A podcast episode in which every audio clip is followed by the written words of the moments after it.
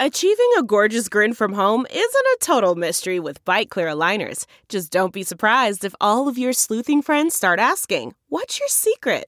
Begin by ordering your at home impression kit today for only $14.95. Byte clear aligners are doctor directed and delivered to your door. Treatment costs thousands less than braces. Plus, they offer flexible financing, accept eligible insurance, and you can pay with your HSA FSA. Get 80% off your impression kit when you use code WONDERY at Byte.com. That's B-Y-T-E dot com. Start your confidence journey today with Byte. The Rocky Path Facing Chinese Companies Tapping U.S. Markets, written by Guancong, Qiantong, Yun Ruiyang, and Denise Jia. Published by Titan Global, and read to you by Heather Mowbray. The race by Chinese internet companies to raise money in the US stock market this year came to an abrupt halt after Didi's rush to sell shares on the New York Stock Exchange without the blessing of Chinese authorities backfired.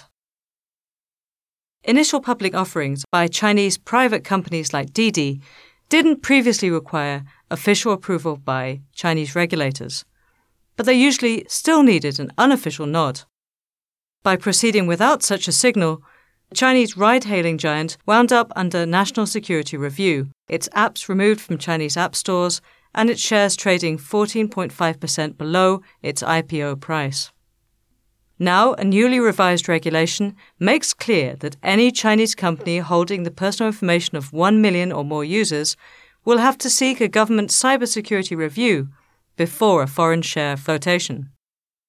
Such companies should provide IPO material to be filed with the Cybersecurity Review Office, an interdepartmental bureau, according to the draft regulation. That means that in the future, almost all Chinese internet companies that are eligible to go public in the US will come under review. Several data rich Chinese enterprises suspended their overseas share sale plans after the Didi fallout. Among them, audio content platform Ximalaya, bike sharing company Hello Inc., and social network Soul. All have far more than 1 million users. The regulatory crackdown adds to headwinds facing Chinese tech companies trying to generate capital on American stock markets. The mobile internet sector was already running out of gas, with a number of Chinese companies' US shares trading well below their IPO values and a long running dispute between China and the US over American regulators' access to audits of Chinese companies prompted Congress to pass a law threatening to kick non compliant foreign companies off US exchanges. That prompted some of the highest profile US traded Chinese enterprises to obtain secondary listings in Hong Kong or China. The cybersecurity reviews will focus on accessing national security risks from procurement, data processing, and overseas listings including the risk of core data or a large amount of personal information being stolen, leaked, destroyed, or illegally used or exported, according to the draft regulation. Also, under the microscope will be risks related to critical information infrastructure, core data, or large amounts of personal information being influenced, controlled, or maliciously used by foreign governments after a Chinese company's overseas listing. Before making US IPOs, Chinese companies usually get window guidance from Chinese regulators, providing a hint as to whether overseas listings plans will be acceptable, multiple market participants told Caixin. Tencent backed online insurance platform Waterdrop Inc. received a hint two months before its 360 million US dollar New York IPO that the China Banking and Insurance Regulatory Commission wanted the listing postponed. Didi received similar hints. The company originally considered a Hong Kong IPO in mid 2020, but later waived the plan due to concerns that it would face harsher regulatory scrutiny in Hong Kong. The CSRC didn't support Didi's Hong Kong IPO and wanted Didi to proceed with its IPO after it first resolved compliance issues such as drivers' qualification and safety issues, said a person close to the underwriters. Waterdrop went ahead with its IPO on May 7th and Didi did so on June 30th despite the warnings. Their IPOs accelerated the revision of the cybersecurity review rules.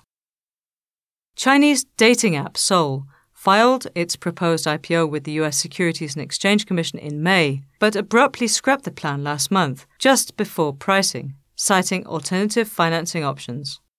The company booked a hotel in Shanghai for a listing ceremony and sent out invitations to participants, a private equity investor familiar with the matter told Caixin. Why such an abrupt decision? the investor said. Because it knew if it went public, the next day it would be ordered offline. Carnival is over. Following the Didi investigation, two more domestic tech companies newly listed in the US also came under review by cyberspace regulators. Online recruitment platform Boss Zhipin, run by Kanzhun Limited, and truck booking platform operator Full Truck Alliance Co., also known as Manbang Group. Market insiders say they think there are more companies on the review list, including all Chinese enterprises that raised funds in the US markets in the last three years. Several companies that were recently listed or plan to sell shares told Caixin that they haven't received any official notice of such reviews. But some companies and investors are looking for counter moves. Every day, different teams from large investors come to our headquarters, Asian Pacific office, and China office to, to consult on China's policies, a person at a Chinese consulting firm told Caixin. Adjusting their investment strategy on Chinese companies is a long term process, but discussions have begun over the past year or so. Many investors say they think the mobile internet sector, hit hardest by the new cybersecurity rules, has long lost its appeal in the IPO market, so the impact of the new crackdown may not be as big as could be expected. Continuing tensions between the US and China in recent years have prepared investors and US traded Chinese companies. Many such businesses have been actively considering privatization or switching to Hong Kong or Chinese mainland markets. And some companies have already moved in that direction. The IPO carnival of mobile internet companies is over, said Liao Ming, founding partner at Prospect Avenue Capital, tech startup private equity firm. From 2009 to 2020, the top eight investment banks each underwrote an average of 15 Chinese IPOs in the US. With the new cybersecurity policy, there are only a handful of potential superstar offerings left in the sector. Chinese Uber like freight company Huolala, Ximalaya, lifestyle platform Xiaohongshu, Hello, and potentially ByteDance, the Chinese owner of popular short video app TikTok. All five would be subject to cybersecurity review under the new rules because of their enormous user bases. Huolala has 7.6 million monthly active users, Ximalaya 250 million, Xiaohongshu, more than 100 million, Hello, more than 10 million, and ByteDance, 1.9 billion globally.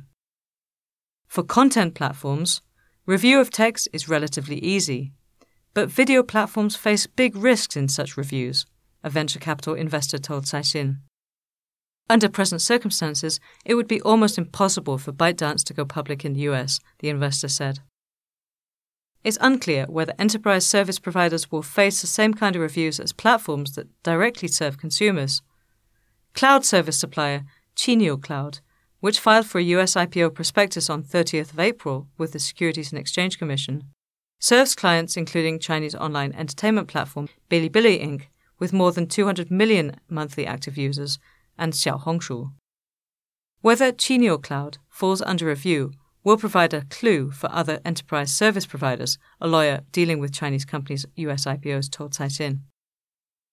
No one knows what the next stage will be, the lawyer said.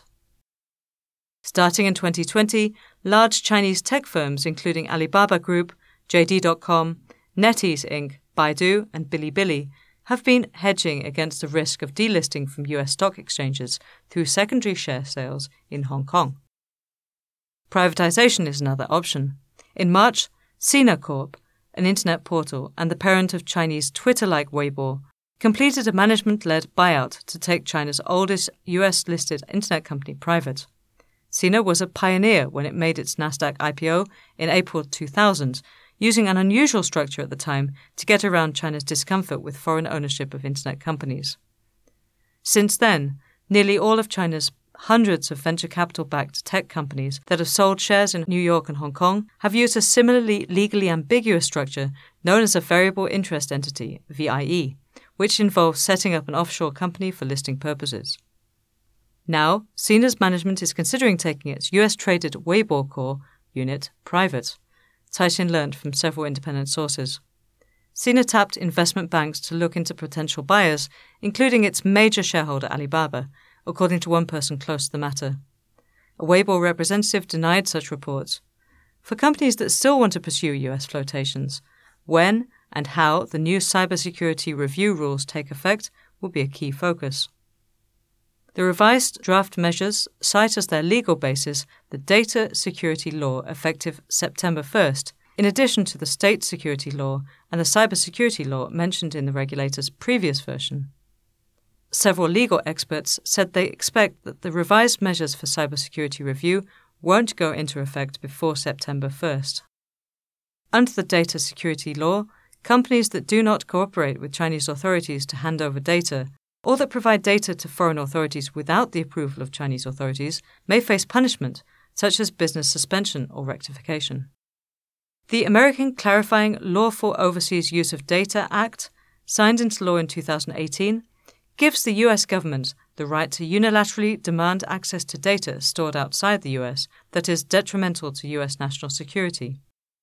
That leaves US listed Chinese internet platform companies stuck between the two countries' long arm jurisdiction.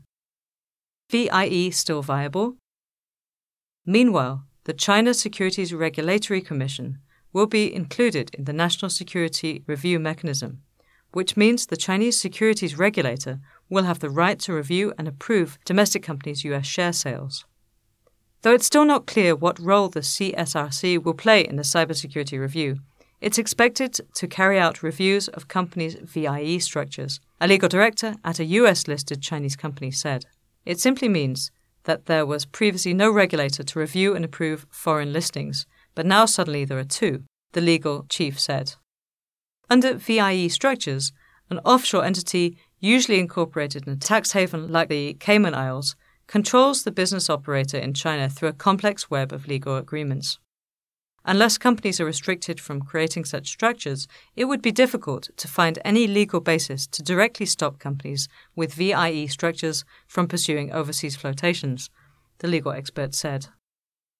Unlike private companies, overseas listings of big red chip companies or foreign incorporated entities of large state owned enterprises require joint review and approval by the CSRC, the National Development and Reform Commission, the Ministry of Commerce, and the state owned Asset Supervision and Administration Commission.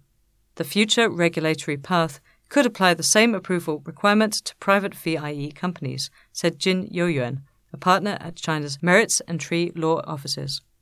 As long as companies meet domestic requirements on data security, the door to overseas listings via VIE structures is still open, Jin said.